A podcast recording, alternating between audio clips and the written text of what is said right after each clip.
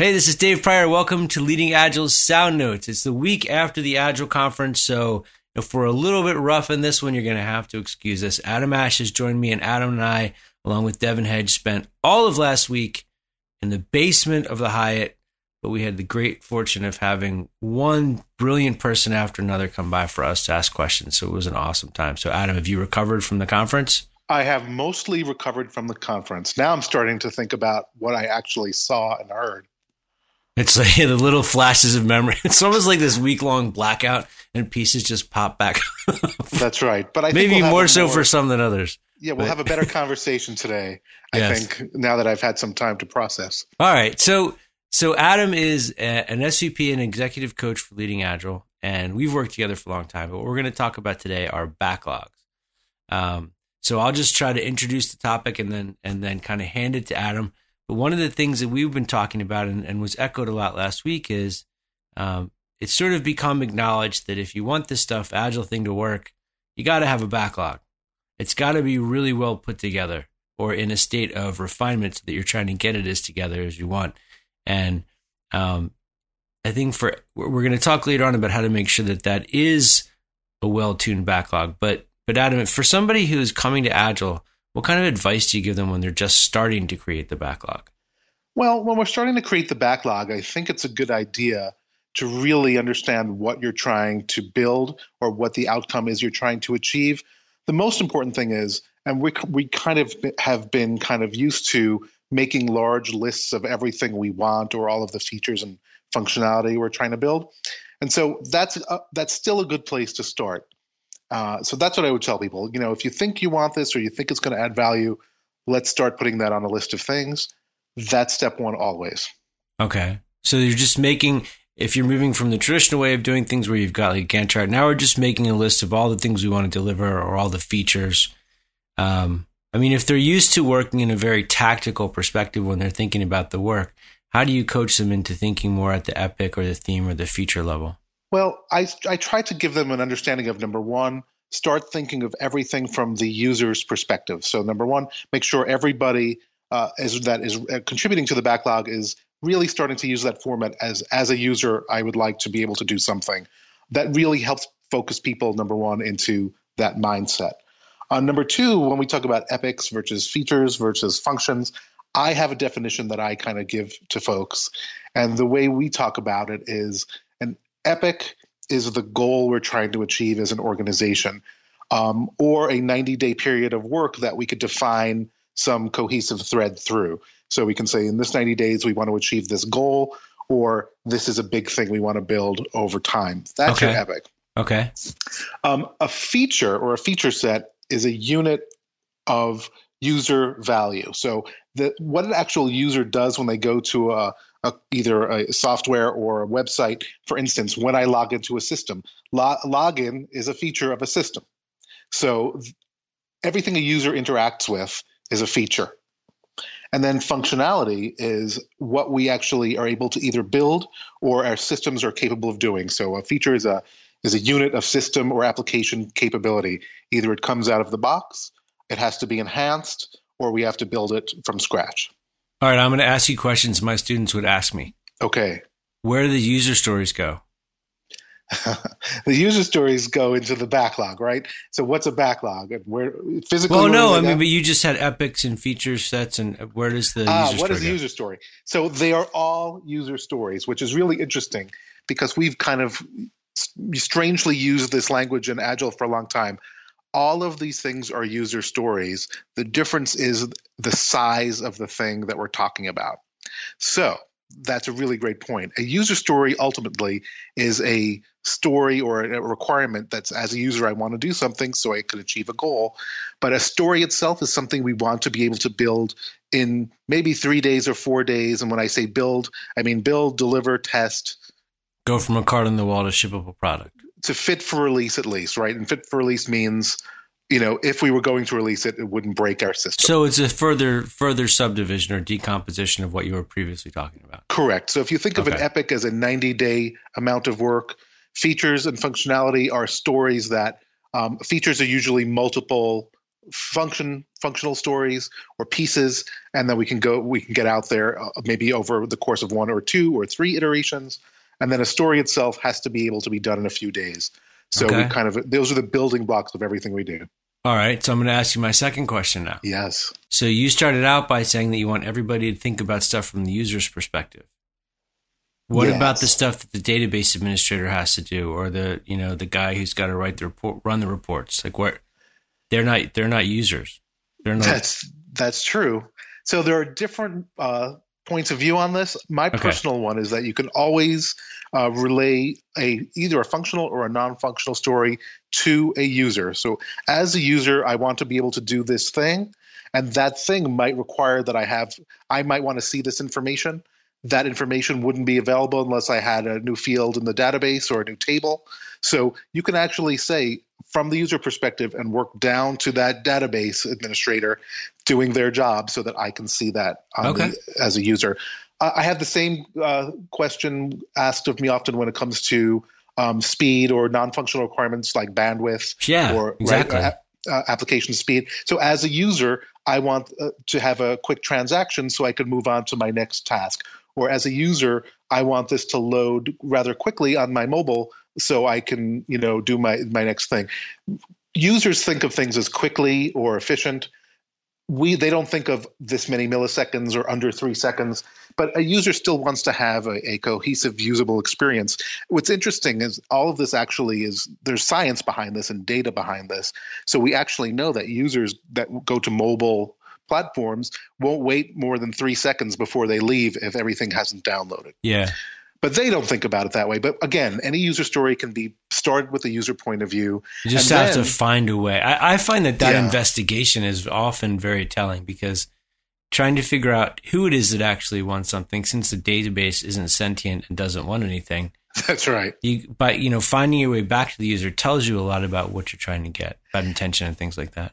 that's one one outcome of it, and the other outcome is that uh, when we're working with our business partners, which are integral to doing this, our product owners, um, it helps not less technical product owners understand why I'm putting these architecture stories in my backlog, why I'm putting these non-functional things in the backlog.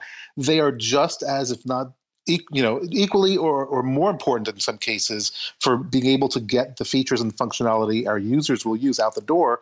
But we have a hard time sometimes describing why they're valuable to a business person, and that's really what our goal is here. Okay. All right. So continuing on this theme of tactical stuff, I'm going to ask you another question.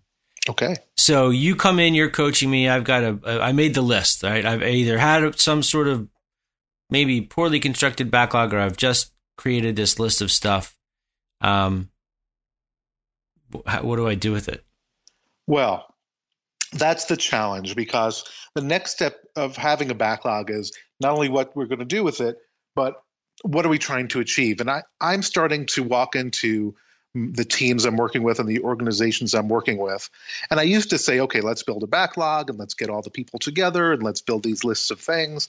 And then I would rely on some product owner to say, okay, product owner, what's the most important thing? And I want to log into the system or I want to replace this e commerce platform or whatever they want to do. Right. Um, but it, invariably, and more often than not, they build some things and then they get into this long kind of quagmire of not building across the whole system. They're not. They're just building kind of in, in vertical and horizontal slices. Yeah, They're but we told them they had to do vertical slices of functionality we did.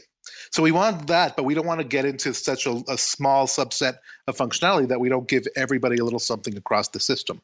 So one of the first things I do is story mapping, and that really helps us to kind of define how a user uses their um, the product through a journey. Right. This is the first thing I do, and here are all the possible things I can do in that with that feature.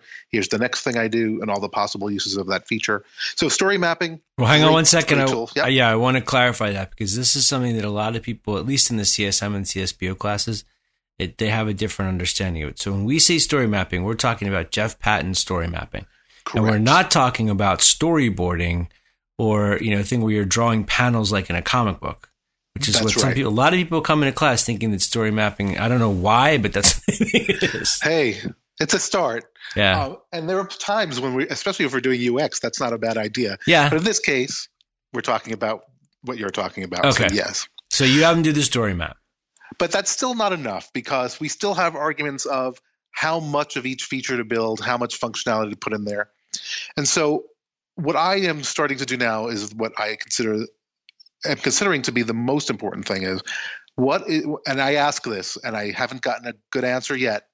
What is the strategic goal of your organization? What are you trying to achieve either now or this quarter or in the next 6 months?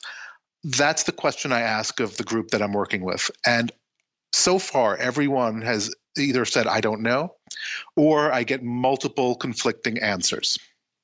So that's really important because the the only thing we could do as people is to understand what our goals are and then try to achieve those goals through building and delivering the right things.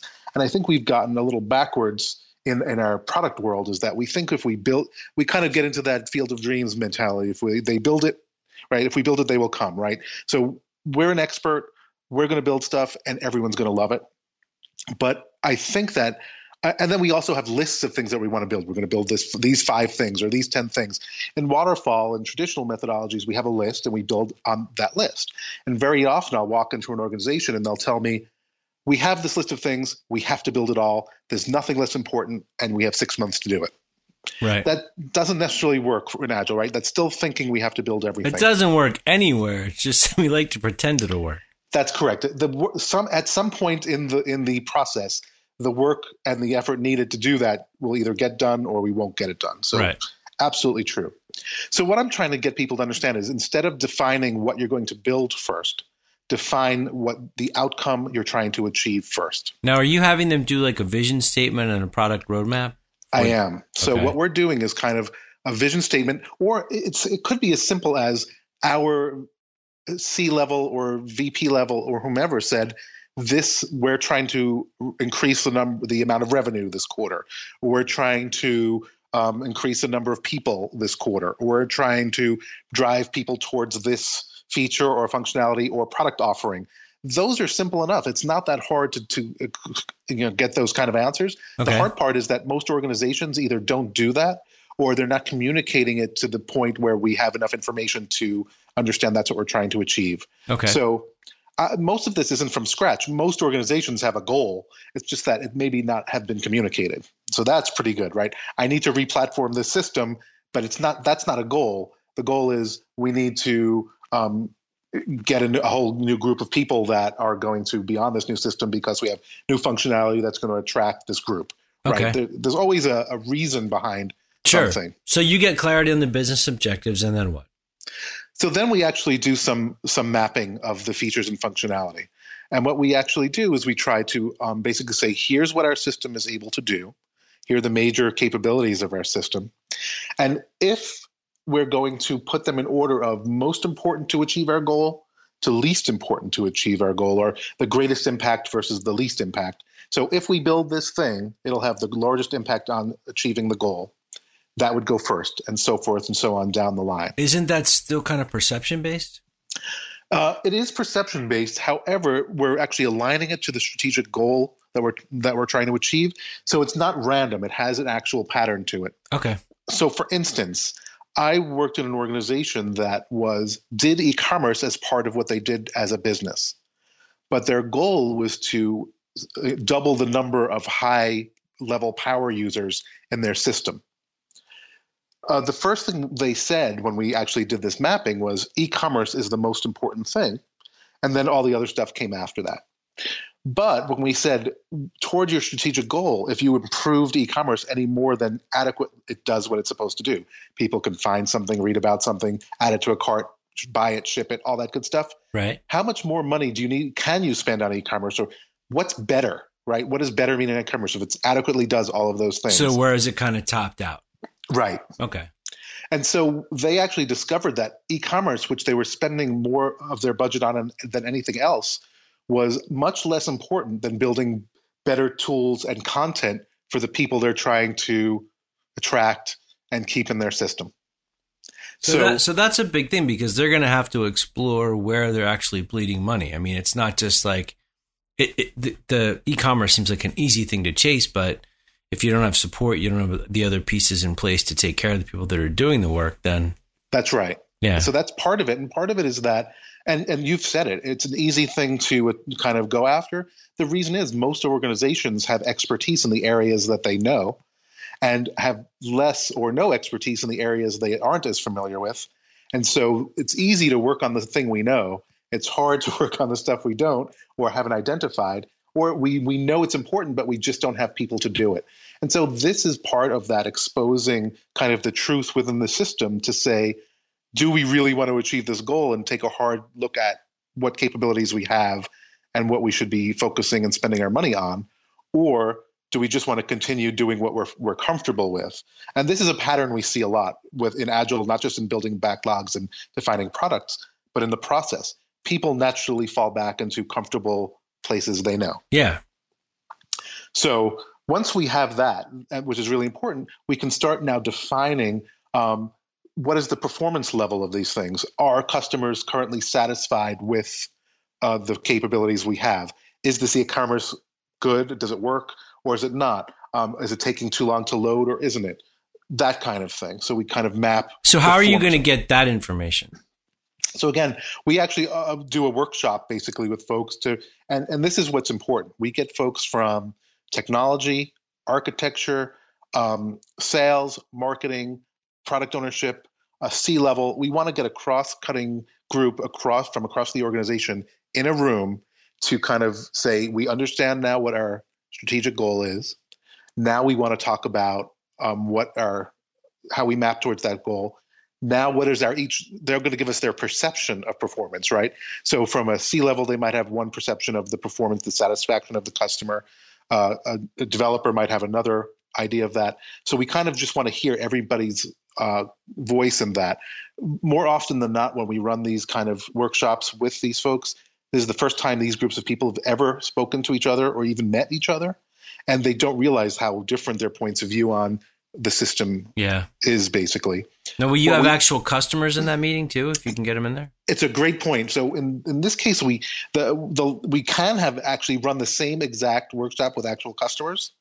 Um, what I've done recently is actually worked with marketing to actually put out surveys that use our data format, so we can actually plug the data from customers directly into the same tool as we're using to map out the the internal business, and we can compare those. Oh, so that's, exactly what we did. We and compared, that's a great learning for the company too to see where they're disconnected from their user base. Absolutely, okay. and and once again, this all comes from product owner means customer representative. It means you really have to have a strong understanding of who your customers are, what you're trying to achieve, and ultimately, when we get down to it, um, what we're really doing is we're building systems to change or direct user behavior. So we could talk about software, and we could talk about features, and we could talk about functionality, but ultimately, all we are doing ultimately is saying, I want a user to come here and do this, and the next thing I want them to do is do this. And if, if something changes, I want to be able to actually create that environment where I change that behavior or direct different behavior. That's really what we're doing. It gets into the psychology and the kind of usability of the system, but it's really that's why we have such disconnects because we think of things as software, not business value, and then we think of things as features, not behavior driving kind of environments. And so we've kind of used all this other language, which is perfectly fine because that's our point of view. But from a customer's point of view, they just want to do what they're able to do. Okay. So, so, let me let me wind it back a little bit. So please. you have the story map, right? And that we helps do. you understand look what your MVP is basically. But then you've got to just figure out how much of each thing you're going to try to include That's and right. prioritize the work accordingly. And so you're at where some people might be not they prioritized by angry executive or MoSCoW or something else. You're trying to collect survey data internally and if possible externally as well. That's right. Uh, we're trying to get down to the point where we're actually honing in on what our actual problems are because w- what we do is we kind of look at everything from kind of three or four facets. We want to talk about platform level technology. Is that adequate or not? Is that doing what we needed to do? Okay. We want to talk about features of the system uh, and functionality. Is that doing what we wanted to do? We want to talk about content. Is that actually serving its need? And then we want to talk about people. Do we actually have the people to actually do what we need to do. So it gives it, it's really it sounds complicated. It's not when we actually do it. But the, the, the truth is there's there's no easy way to get around this. Yeah. And that's what we've been doing for many years. So I was recently at a place at a, at a client site where they basically said everything has to get done and there's nothing that's not MVP. But they really didn't go through this process. So they had just translated a waterfall backlog into an agile backlog. And it might be true that they've created an MVP, but in reality, they probably didn't. They probably never did an analysis deep enough to understand that just to get out the door to do business is very different than having all the other functionality and bells and whistles that they may not even need. Yeah. This, this happens a lot, especially when we move from one platform to another. Um, the first inclination of folks is to everything on this platform goes on this new one. Right. Where, where we people have to don't have even, it all. Right. Yeah. But they don't even know if the new platform has different types of functionality. Um, they don't do research to see if people were actually using all the features and functionality from the old platform. So they get into this place where they wind up trying to rebuild everything in a new place where they could take advantage of new technology and new interactions that they don't. But then, then you won't have all the things. That's right. But you might not need all the things because people weren't even using most of them, and that's the that's a fact. We know that people don't use most of the things we give them. Um, even we in our business have tools to manage projects, and honestly, I'm not going to name any of them, but all of the big agile management you know tools that we use, I want to do about ten things. They probably do hundreds and hundreds of things. But that's but, because different people's everybody's ten things are different. That's right. They could be different, but I'm trying to get to kind of a basic structure of what are the most important things. And again, how do I achieve my goal? So just as I use these products to say, does this help me achieve my strategic goal? We should be defining pro- products that way as well. So okay. we're in the same place. It's good. So do you think? I mean, this is a lot of stuff, and one of the questions I have for you as a coach is do you think that an organization can do this on their own? Do they have to have a coach? And if they do, does it have to be external? You know, I haven't gone into a place that has done this without somebody helping them yet. That doesn't mean this isn't a skill that couldn't be taught. So I think that I think the first time we try to get in there and help folks, it's probably helpful to have someone to help them understand what we're trying to achieve, um, socialize this at a, at a higher level because you know inherently people again are used to doing the things they're doing. Right. I think that we bring uh, folks that understand this and experience into this and an explanation of why we want to do this. I think this is totally a trainable and teachable uh, skill set. I think that the first time people go through this, it's good to have some guidance. Okay, cool. So, so this is going to help them get to a point where they have an actual well-formed, workable backlog. Yeah, that's, that's the most. That's prioritized, no more question. or less. Okay. And how often should they be revisiting all this stuff? So that's a great point. I, I, would like them when people start doing this. I'd like them to at least do this quarterly, because um, most of the time people aren't releasing super super as often as we'd like them to be. But it's kind of when they start, they can do this quarterly. I think that's a good time to really redo this and kind of baseline again. You know, find that baseline. You know, against the original. I think that if we're able to do monthly or uh, you know releases, I would I would do this more often as well because really what we're really doing here is creating a feedback loop. Yeah. And our initial workshop is creating a baseline, and then we're making some assumptions. We don't necessarily know all of this, but once we start releasing uh, uh, stuff into production and then getting some feedback from our customers, we're creating a feedback loop and we're creating a system of metrics that we can work against that we can give to our organization and say, here's the here's the the difference we've seen in in this metric or in this activity or in this functionality towards our strategic goal. Because the other thing I want people to understand is once we've defined the strategic goal, it's possible to achieve it sooner than we expected to. And the only way to know that is to be able to get fast feedback.